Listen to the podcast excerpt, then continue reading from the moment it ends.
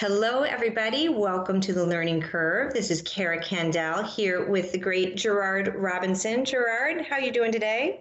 Doing well. How about you? Well, I've been having some tech issues, Gerard. I don't like computers.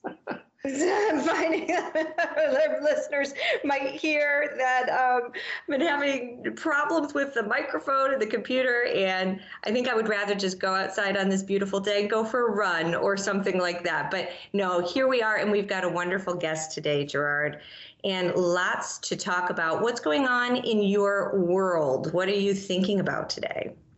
Well, one, I'm enjoying the weather. So it's going to be 70 degrees here in Charlottesville. So that's always a good thing. And I put that in context because it snowed on Saturday in Charlottesville. Yes, it did. It snowed.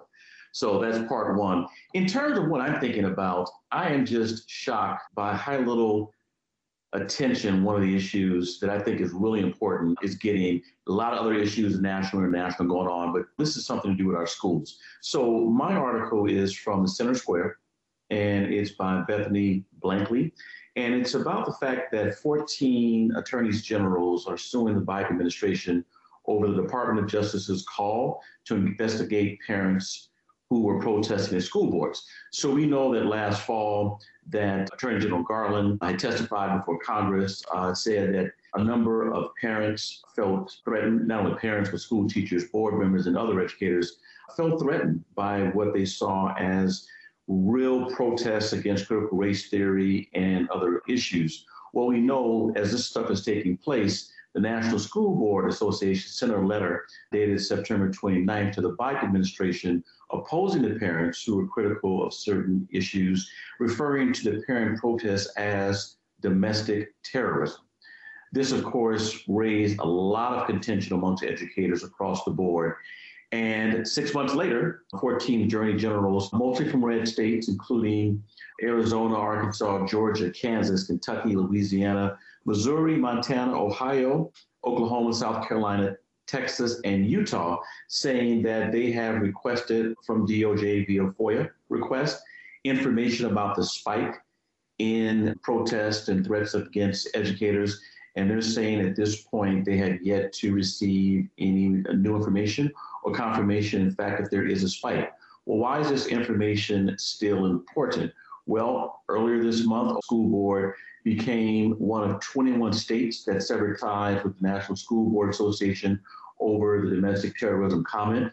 It's worth noting that the National School Board Association, in fact, stepped away from that statement and addressed it. But still, there are a number of states that said, we just don't think this makes sense. And so 21 have severed ties.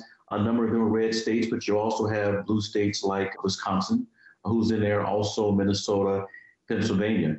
In addition to the 21 states that have severed ties, you also have 29 states that have distanced themselves, including blue states such as Delaware. And so this continues to move forward. It is not a big issue. I think it should be when you use words like that, it just really raises a lot of questions. And at least from my read of what the attorney generals are asking, they're seeing this also through the lens of free speech rights, that parents should have an opportunity and have it to voice their opinions. Now, in voicing your opinion, I surely don't support threats uh, of any type, violence of school board members. That's not the issue. But I do have two questions, at least to be interesting, not for you to answer per se, but just for our listeners. Number one, why aren't there any attorney generals from blue states a part of this lawsuit? And number two, why haven't more states severed ties with the National School Board Association? Seems to be more red states, so this very well could be a blue-red partisan piece, but we see those things happen. And it's also worth noting that this has gone both ways.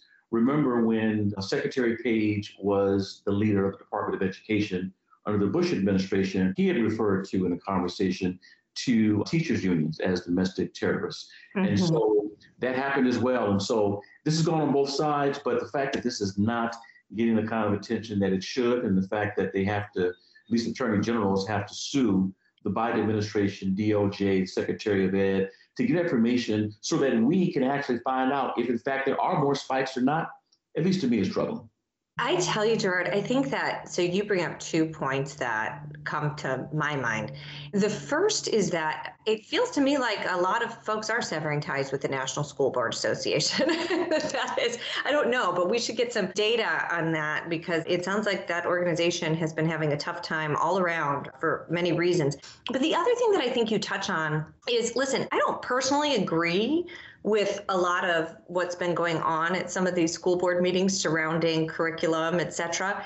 However, that said, what I do agree with completely is number one, parents' rights, and I'm glad that people are showing up at school board meetings because lots of times they don't, especially pre pandemic, right? But parents' rights to know, parents' rights to ask questions, parents' rights to show up at school boards meetings are so important. I don't think we should be discouraging parents from that in any way. But where did we, as to your point, on both sides, where did we just utterly lose the ability to talk to one another civility because i think that on the one hand yeah the term domestic terrorist is to me inane to use when you're talking about parents, probably the vast majority of whom might have an elevated tone, but certainly aren't domestic terrorists, right? But then on the other hand, we have seen lots of pictures and videos of school board meetings where parents are going in also unable to engage with school board members in a productive and civil way. So I think just writ large in our society, I'm worried about the extent to which we don't seem to be able as a people to have civil conversations and maybe come to an agreement, which I think, Gerard, has led to, or the product of which has been some of these more draconian laws that we're seeing states trying to pass, really hampering what teachers are able to say in the classroom. And so that's a, a totally different conversation. And there are two sides to that story, too, especially how it's been playing out in the media. But I think that you're right on that this heightened level on both sides of just in civil uncivil, incivil, what's the word I'm looking for here, Gerard, conversation is really at the root of this problem. Parents do have a right to know. Uh, schools are never going to be able to meet every parent's single wish and desire for what their kids experience in the classroom, and especially in our district schools that are larger. But parents absolutely have a right to know. I just hope that on both sides, parents and administrators and school boards can learn to communicate with each other more civilly because this is what you get when we get this upset with one another another. That's a really tough issue, Gerard. And it's one that I never thought we would be talking about on a podcast like this when we started it. I can tell you that. My story of the week, I'm really keen to get your take as a former Secretary of Education in a couple different states, my friend. And this is about the state of Alabama, which I want to say, I think there's a lot of good stuff going on in Alabama this legislative session. They're trying to get past some really productive school choice legislation, early literacy stuff. So, shout out to Alabama. However, I have some questions about this next one.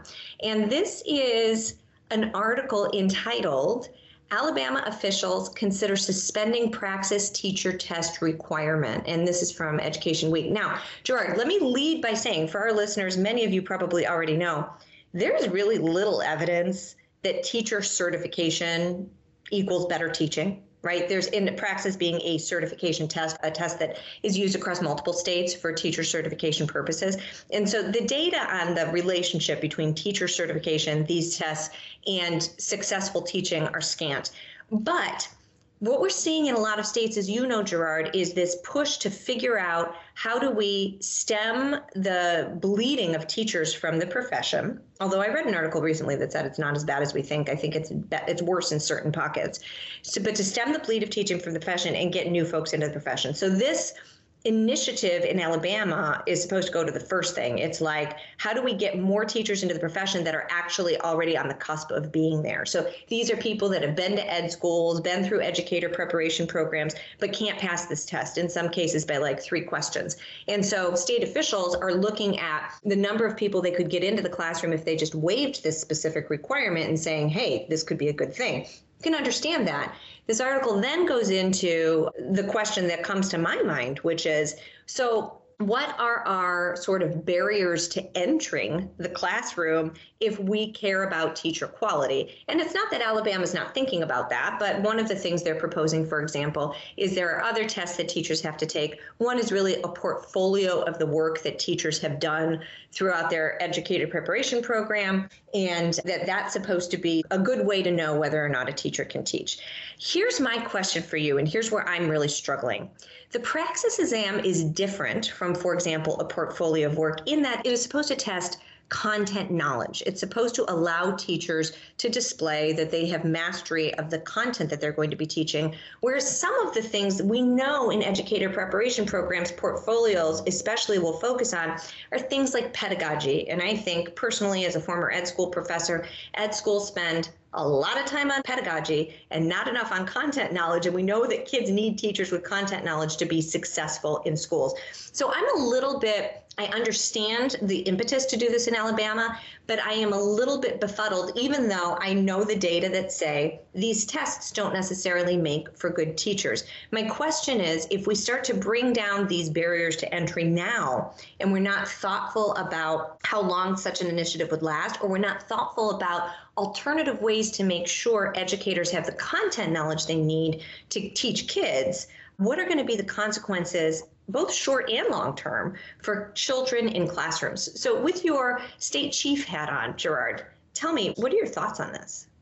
So, I won't wear my state chief hat on this one because every state's got very interesting dynamics on how it'll play out. What I will wear is my policy hat. So, there are two things that come to mind for me. Number one, what is the end goal? Is the goal to keep people in the profession or attract people to the profession?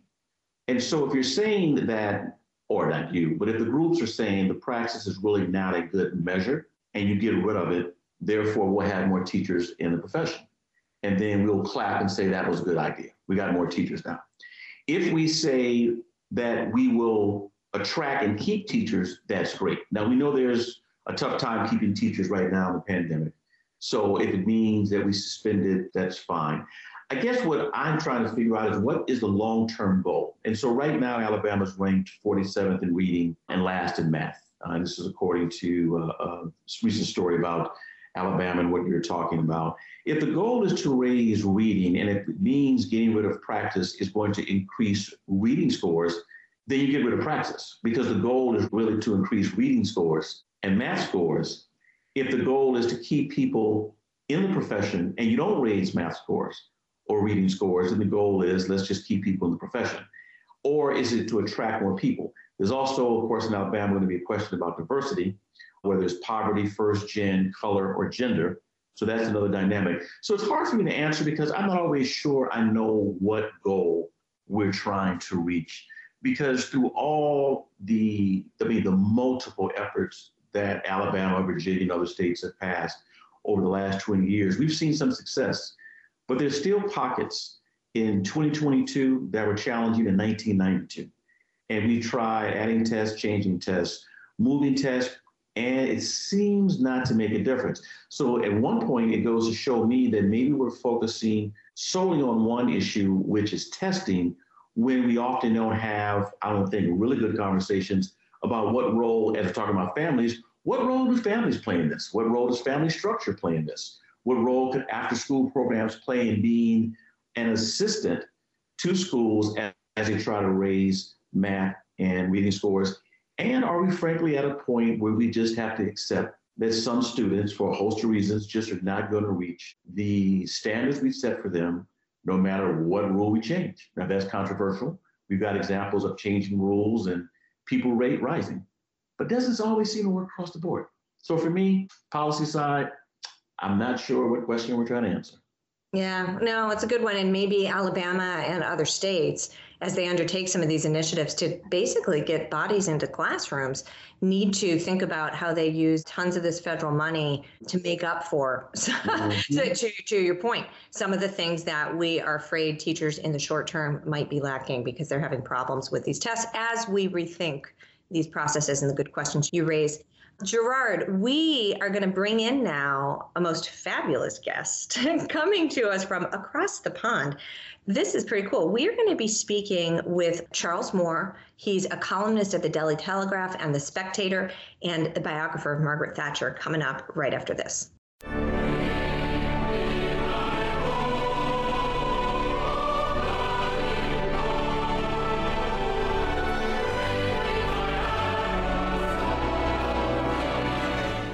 Learning Curve listeners, we are very fortunate to have with us today Charles Moore. He is currently a columnist of the Daily Telegraph and The Spectator. He was editor in chief of The Spectator, The Sunday Telegraph, and The Daily Telegraph. Lord Moore is the authorized biographer of Lady Margaret Thatcher, published in three volumes Margaret Thatcher, From Grantham to the Falklands, Margaret Thatcher at her zenith in London, Washington, and Moscow, and Margaret Thatcher herself alone. The first volume won the Elizabeth Longford Prize for Historical Biography, the H.W. Fisher Best First Biography Prize, and Political Book of the Year at the Paddy Power Political Book Awards. In July 2020, Moore was appointed by the Prime Minister of the United Kingdom to the House of Lords with the title Lord Moore of Etchingham. He was educated at Eton and Trinity College, Cambridge, where he read history. In 2007, he was awarded an honorary Doctor of Letters from the University of Buckingham. Lord Moore, welcome to the Learning Curve. Thank you very much. It's just so wonderful to have you today. And I'm sure you probably hear this from a lot of people, but I, like many, have been watching The Crown a little bit and, and have only just now gotten to the point where we're learning about Margaret Thatcher.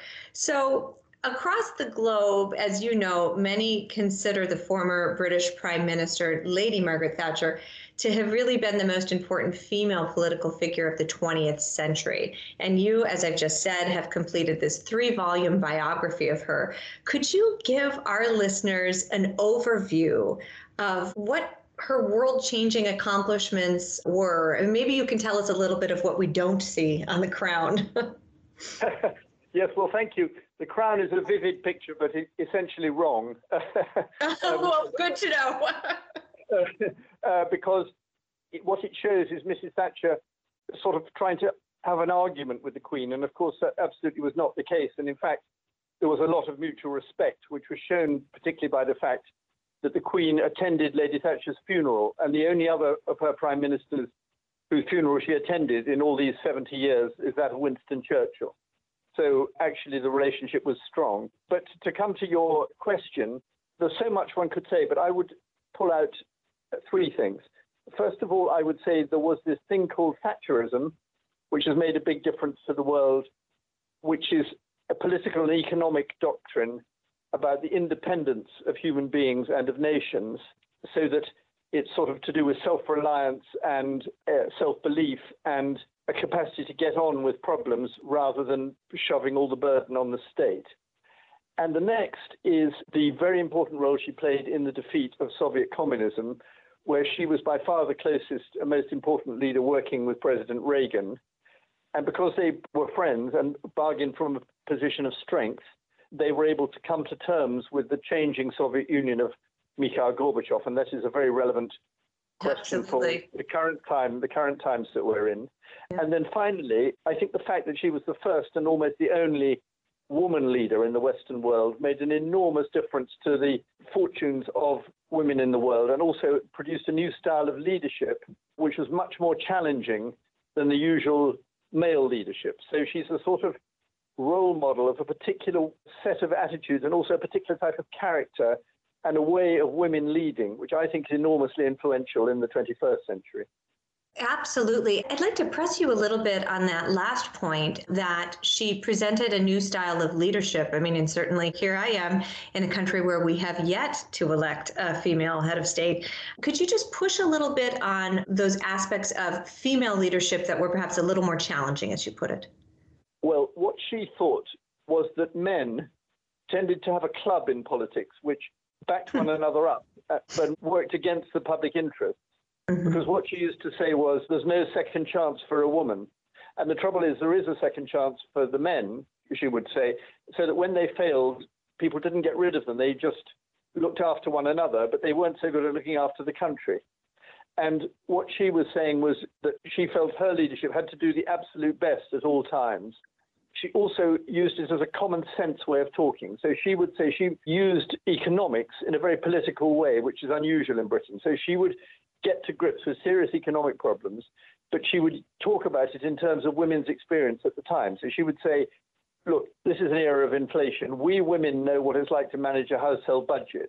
She was talking at a time when most women were what were then called housewives. We know how to manage a household budget. And don't get fooled by all this jargon the men are using. They're making a mess of it, but we know the reality. And another joke she, or sort of joke she would make about it was she'd say, the cocks may crow, but the hen lays the egg. So that the female is the one who actually does things, and the man is the one who just talks about it. I think I might have to drop that at the dinner table tonight. perhaps, you'd say, perhaps you'd say roosters may crow. Okay. That's wonderful. So, in, as you said, so much of what you write about in her life seems so relevant today, not just what is going on globally in the invasion of Ukraine, but also uh, you you've already mentioned inflation, right? So when yeah. Margaret Thatcher was elected prime minister in 79, Britain was being torn apart by trade union strikes, high inflation rates, and political discord, which certainly sounds familiar to this podcast host's ears. Talk a little bit more about those foundational economic principles that she established, and then more specifically, the impact of those principles on restoring the British place in the world, British prestige in the world. Yes, Britain at that time was much more socialist than the United States at that time. And what had happened was we'd got poorer relatively, and we got very, very snarled up with labor union disputes and national, particularly with nationalized industries. So the capacity of the British workforce to produce competitively and to work productively had greatly diminished. And also the labor unions had been taken over by the left to some extent and wielding too much political power. So the question was, how do you restore prosperity and an open economy and a better polity so that the people who are elected are the people who make the political decisions, not the head of the labor unions? And she got to grips with all those questions. And of course, inflation was a function of this problem because there was overspending, overborrowing, very little control of the money supply. And she didn't succeed in every respect, but she succeeded in at least two very important ones. One was that she privatized great chunks, in fact, the great majority of nationalized industries and made them competitive. And perhaps the most important of all was that she changed labor law in such a way that most of these disputes and almost all this political intervention by trade unions went away because she returned power in the unions to the members rather than just the leaderships. So a little statistic will tell you that that when she came into office in 1979, Britain lost more than 29 million working days to strikes in that year. Wow. When she left when she left office in 1990, Britain lost 1.6 million working days to strikes. And now the figure is less than half, about half a million a year. So she's often called divisive, Mrs. Thatcher, but in this respect, she produced harmony. The workforce became 90% of these dis- disputes disappeared, and people got back to work, basically. And can you talk a little bit about the impact of that on how Britain was perceived across the globe? Yes, I think one thing she was very good at was though she was very much a conservative person, she was also a great innovator. And so Britain had ceased to be a model. In the early days of the Industrial Revolution and free trade in the 19th century and so on, Britain had been the nation of all the nations in the world, even more than the United States, which had innovated in politics and economics and in business and science. And this was much, much diminished and by the 1970s. And people weren't really looking to Britain. But with particularly privatization and also labor union reform and also so-called monetarism about controlling inflation, people started to look and they said, gosh, Britain is doing X, Britain is doing Y. This is an example. And privatization particularly so that so it became a sort of intellectual export, a policy export for Britain. There was barely any privatization before Britain started it, and it became a worldwide phenomenon, which it continues to be to this day and people knew what Mrs. Thatcher's doctrines were because she was a very good preacher in politics. So she'd be always telling you what she thought and why it mattered. And people could pick up on this and they could apply it to their own situations. So you say she was a very good preacher of politics, which is fascinating to me. And one of the things that I think is fascinating to many Americans is Prime Minister's questions in the House of Commons. Yeah. And she is known for participating in almost 700 sessions, 698 sessions.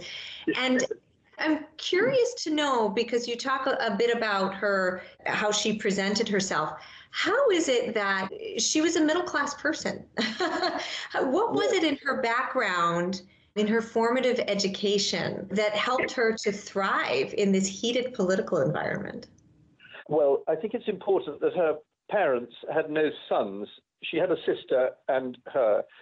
And in those days, in that lower middle class provincial Britain where she came from, from a, a grocer's shop, very few fathers would have wanted their daughters to be highly educated. But her father did. He was interested in politics himself. And he really encouraged her, and she was a very good academic brain. And so, from a good local school, she got into Oxford. And not only was she very unusual as a woman getting into Oxford in those days, but she also got in as a scientist, which was even rarer for a woman. And that type of analytical brain that she had and mastery of facts was immensely useful. And she learnt about political and public affairs from her father, who was as well as being a small businessman, was a Methodist lay preacher. So he would go around and preach, and she would listen to the way he spoke in public. And so she, she was sort of ready for the challenge. And by getting into Oxford, she began to meet people from much richer and more powerful families and get to know all that as well. And though she was, I think, very lonely in many ways as the only woman and a lower middle class woman, she also understood how to take advantage of that to bring something fresh to the Conservative Party and to public affairs. And one thing she always said is the old wisdom, the old saw that people use when they say time spent in reconnaissance is never wasted. And this is why she was so successful at parliamentary questions, as you mentioned, because she always did the work. And so, as you know, in that system of questions, you don't know what's going to get thrown at you by MPs on both sides of the House. And so she was fantastically well prepared twice a week, every week Parliament was sitting. And this was enabled her to grasp issues and also to sort of keep an, an eye on the whole range of government and to have a quick answer because she had a very crisp way of talking when people were throwing this stuff at her. So it was a sort of a challenge, a 15 minute challenge twice a week, keeping her up to the mark. And it allowed her to dominate the House of Commons in a way that rarely happened uh, before and uh, I think never happened since. The Prime Minister arrived to power and began to challenge bureaucracy at the same time that President Ronald Reagan ascended to the White House and began to challenge the bureaucracy and the way we had done business in DC for decades. Both of them became political friends, and both of them were also committed to winning the Cold War by defeating Soviet communism. Would you discuss their friendship, the historic significance of their political, economic, and foreign policy partnerships, as well as ways in which their policy ideas and leadership differed? This is very much in the front of my mind at present because I've just recently been in the United States completing a BBC documentary, television documentary about the Reagan Thatcher relationship, which will come out, I think, in about two months or less. And it's also, I think, relevant to where we are now with this terrible situation in Ukraine. The friendship between Reagan and Thatcher was a very unusual one because it was forged in adversity in the 1970s when neither of them were in power. That's unusual at, in the global level that such a relationship starts that way. And so they knew straight away, they clicked very first meeting in 1975 about the big issues, economic and Cold War. They couldn't be more different styles of people. You know, Mr. Reagan, very relaxed, genial, not so interested in the detail. Her, very serious, very earnest, very always in a hurry. But they were complementary to one another and they both liked that. I think she thought he was the classic ideal of the American, partly as this actor, of course, and this good looking man and charming man. And he thought of her as a charming, well mannered English lady of great decision. And right from the start, it, it worked. And what was unique was also the situation because it's never happened before or since that a two term American president had the same British Prime Minister throughout his time. He came in later than she did into office and he left earlier. And so, all through this crucial Cold War period, these two friends were working together sometimes they had big tensions, but they always had great respect and affection for one another throughout. And they used that to enormous effect in the big issue. I think it is right to see it as the big issue, which was what to do about the Soviet Union and how to win the Cold War. Well, to stick with the idea of communism and foreign policy, Lady Thatcher's 1988 visit to Poland, including meetings with Solidarity leader Lech Walesa in the shipbuilding city of Gdansk, was among the most triumphant and emotional episodes of her career. The Iron Lady had a complex domestic relationship with trade unions, but could you discuss her enthusiastic reception by Polish shipyard workers, as well as parishioners at St. Bridget's Church in Gdansk, and what it meant for Cold War events? It was very important indeed, the Polish visit, as indeed was her visit to Moscow in the previous year, 1987. And but in both occasions, she was incredibly well received by the people, whereas the regime was somewhat uneasy about her. She'd always said about trade unions, to take your Polish point in particular, that trade unions were good things, but they had to be responsible to their members rather than perverted by their leaderships. And what was marvelous about Solidarity was it was an authentic trade union rather than a communist front organization. And it grew up in revolt against communist government. And that was just great from Mrs. Thatcher's point of view. It was an authentic workers' movement rather than a bogus one. And they, I think, looked to her and to President Reagan, much more to other leaders in the West, because part of the strategy and belief of Reagan and Thatcher was we're not just talking to governments here when we deal with Cold War issues behind the Iron Curtain. We want to reach out to the people of these places. They are not free and they want to be free, and we can help them be free. And they really did that. And Mrs. Thatcher's visits, particularly these two ones I described, uh, I've just mentioned, exemplified that. So when she got to Gdansk, she was absolutely feted by Polish people there. But at the very point when she ceased to be the official visitor of the Polish government and was handed over to the reception by the trade union leaders, by Lech Wałęsa, by Solidarity, Polish television cut off everything. So the Polish people were not allowed to see anything of her in Gdansk from that moment. And that shows the situation the Polish government was in. So she, huge crowds greeted her in Gdansk. And of course, there was also a very strong church uh, element, which you mentioned in the in solidarity and a relationship with the Polish Pope, John Paul II. All that was invisible to the wider Polish public because all the official media cut off. But she was the heroine of the time in Gdansk. And a friend of mine who was there at the time, he saw a notice in English written in one of the markets in Gdansk, which said, Mrs. Thatcher, buy Poland.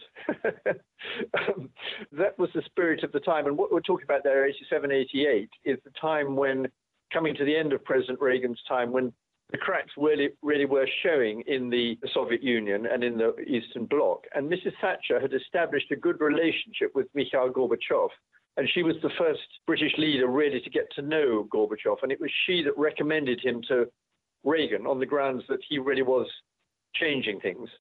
She didn't pretend to agree with him. And the first thing she said to him almost when she met him for the first time was, Mr. Gorbachev, you need to know that I hate communism, was almost the first words but they had a very frank and she considered honest discussion. 1984, Christmas 1984. And from then on, the whole atmosphere was changing from the big build-up of nuclear weapons that she had and Reagan had arranged in Europe uh, in the early 80s to a more warm relationship, which brought about huge change in the later 80s and led to the fall of the Berlin Wall. When you think about the nature and the character of Thatcherism, and that term is loaded on, I guess, in the US as well as some on the other side of the pond, and how it was expressed in her views about education reform, environmental conservation, and the European community, how should we think about the nature and character of Thatcherism as relates for guiding lessons for us here in the world today?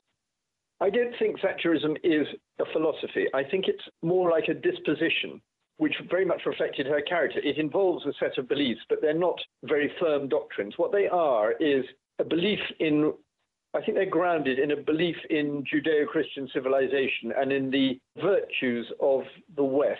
But she was very keen on the idea that these virtues should be recognized by the West and critically examined by the West and promoted by the West. And she felt that there'd been this terrible weakness in the culture of the West as the post war era continued. And so she was trying, it was a sort of call to arms. I don't mean literally to arms, though, in a way she did a call for nuclear rearmament. But come on, we've got something that we can really offer the world. We've got a great tradition, we've got a great idea of markets, of liberty, of choice, of national independence.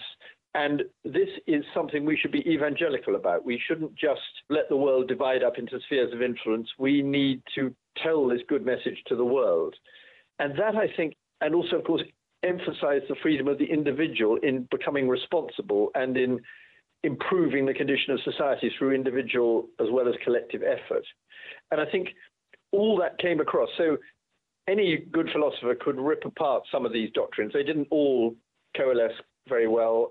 They weren't systematic philosophy, but they were very, very important messages about the way we ought to be living and the pride we should be able to have in ourselves. And that, by the way, is why she's called the Iron Lady, because it was a, intended as an insult, that description. It was given her by a Russian communist Red Army newspaper, which was teasing her in a sexist way. It said, you know, think Germany had an Iron Chancellor in, Bis- in Bismarck. She thinks she can be an Iron Lady, ha ha ha.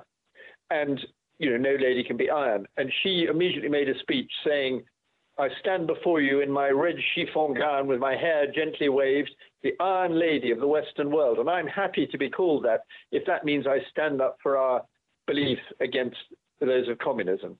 And so she knew how to turn the insult into the compliment. And it was this sort of almost aggressive way of dealing with things, or certainly very front footed way of dealing with things, which made a great difference to the affairs of the world, I think. In 1988, in the summer, I had a chance to travel to Oxford University with a delegation from the University of Virginia to talk about education reform. And naturally, of course, we talked about some of the reforms that she made when she was in office. A month ago, I had a chance to return to England, this time to the University of Birmingham, to again talk to scholars and others about education. Between the time that she was in office and to the time that we're in right now, how much of her philosophy or Thatcherism as relates to education and its relationship to the economy, to jobs, and to making England stronger are still in place now? And are there some lessons others around the world can learn from that? Well, it's been a story of success and failure. She was not fundamentally able to alter many of the, I would say, rather bad systems of state education, uh, national education paid for by the state in Britain. The fundamental structure remained the same, but she was able to introduce higher standards of curriculum. She was able to introduce more parental choice. And most importantly, she introduced the idea that new schools could start, could generate themselves rather than having just to be invented by government, and that bad schools could fail and close. And so we have what we call the academy program. And this means that schools have much more management of their own budgets than they used to have, and much more pride in themselves, and much more capacity to organize as academy trusts with more than one school in each trust. So you're getting the sense that a reality of standards and choice is there in the system, and that tends to affect what people learn. So there would be a more rigorous uh, learning than there would have been in those days, and therefore a better preparation for a modern economy and way of life. However, I wouldn't want to exaggerate these achievements because I think fundamentally the British educational system remains controlled by the left. And actually, in recent years, in many ways, the standards have declined as the left has become more militant. And that's particularly happened in our universities, as I think it has in the United States. So we're getting a big standards issue all over again. Mrs. Thatcher didn't always prevail, particularly in social questions. And so not all of her legacy is in place right now. But what is in place, I think, is the idea about what this ought to be. She can be invoked in order to find out what was said, what was argued, what was done, and try and push that in a new era. And I would say that's also true in world affairs because now we've got back in a weird situation to the Cold War. In it's no longer about Soviet communism, but it's certainly about Russian power and dictatorship and so on and aggression.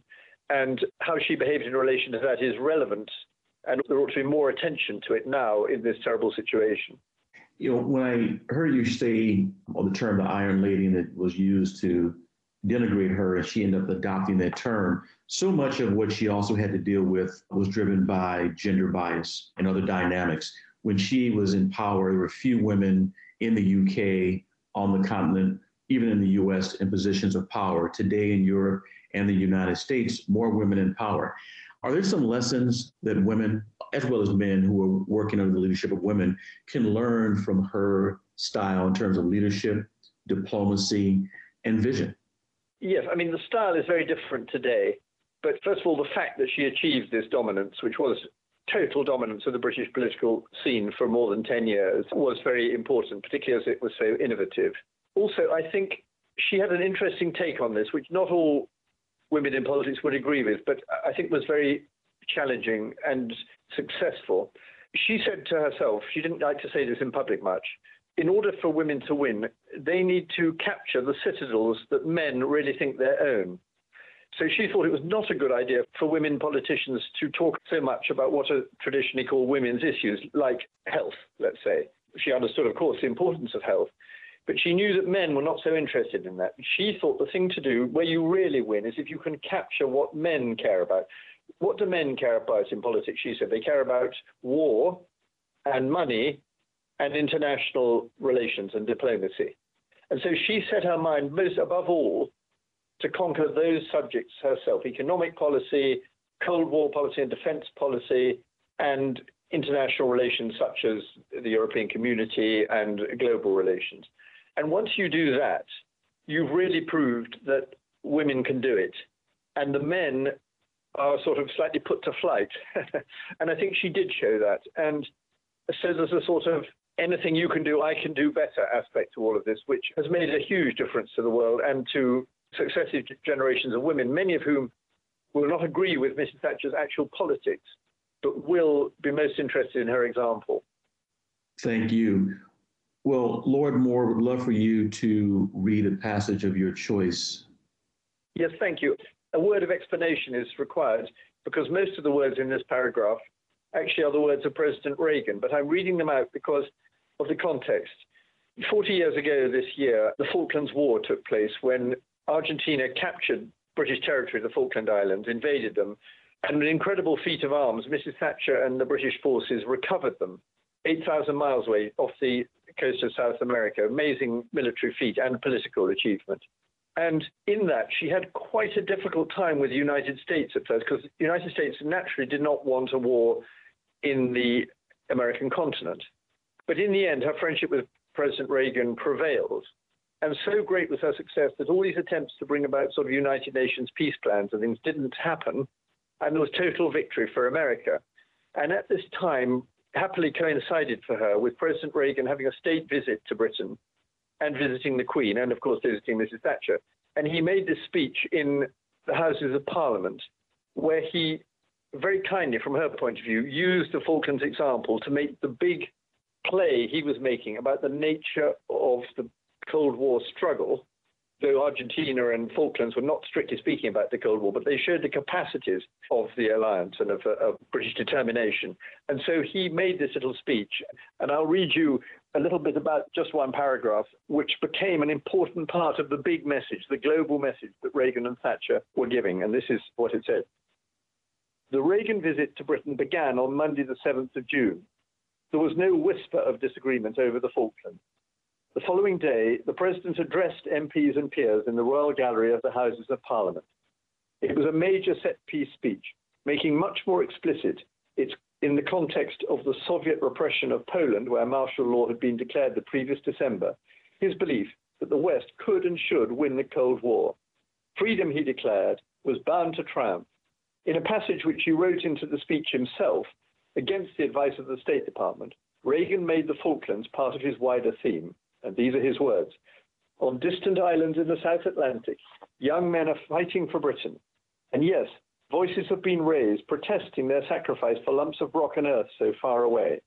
But those young men aren't fighting for mere real estate. They fight for a cause, for the belief that armed aggression must not be allowed to succeed, that the people must participate in the decisions of government, the decisions of government made under the rule of law, if there had been firmer support for that principle some 45 years ago, perhaps our generation wouldn't have suffered the bloodletting of World War II.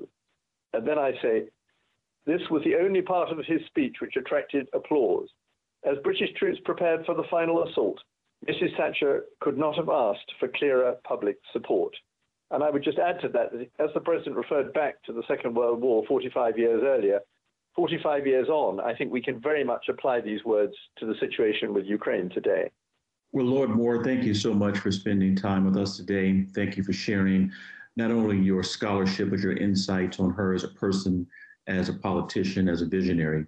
At a time in world history where we should be concerned less with the right and the left as much as doing the right thing to make sure we leave our children and families a better world. Your work and your words have been very helpful to this conversation.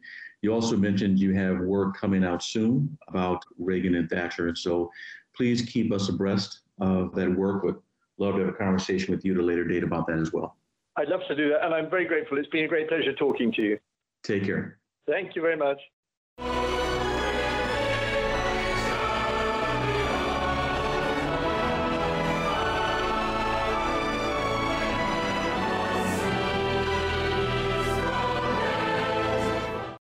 And as always, Learning Curve listeners, we close it out with our tweet of the week. This one from Ed Week, tweeted on March 14th School districts risks losing superintendent talent and bypassing promising future leaders. Here are some key reasons why.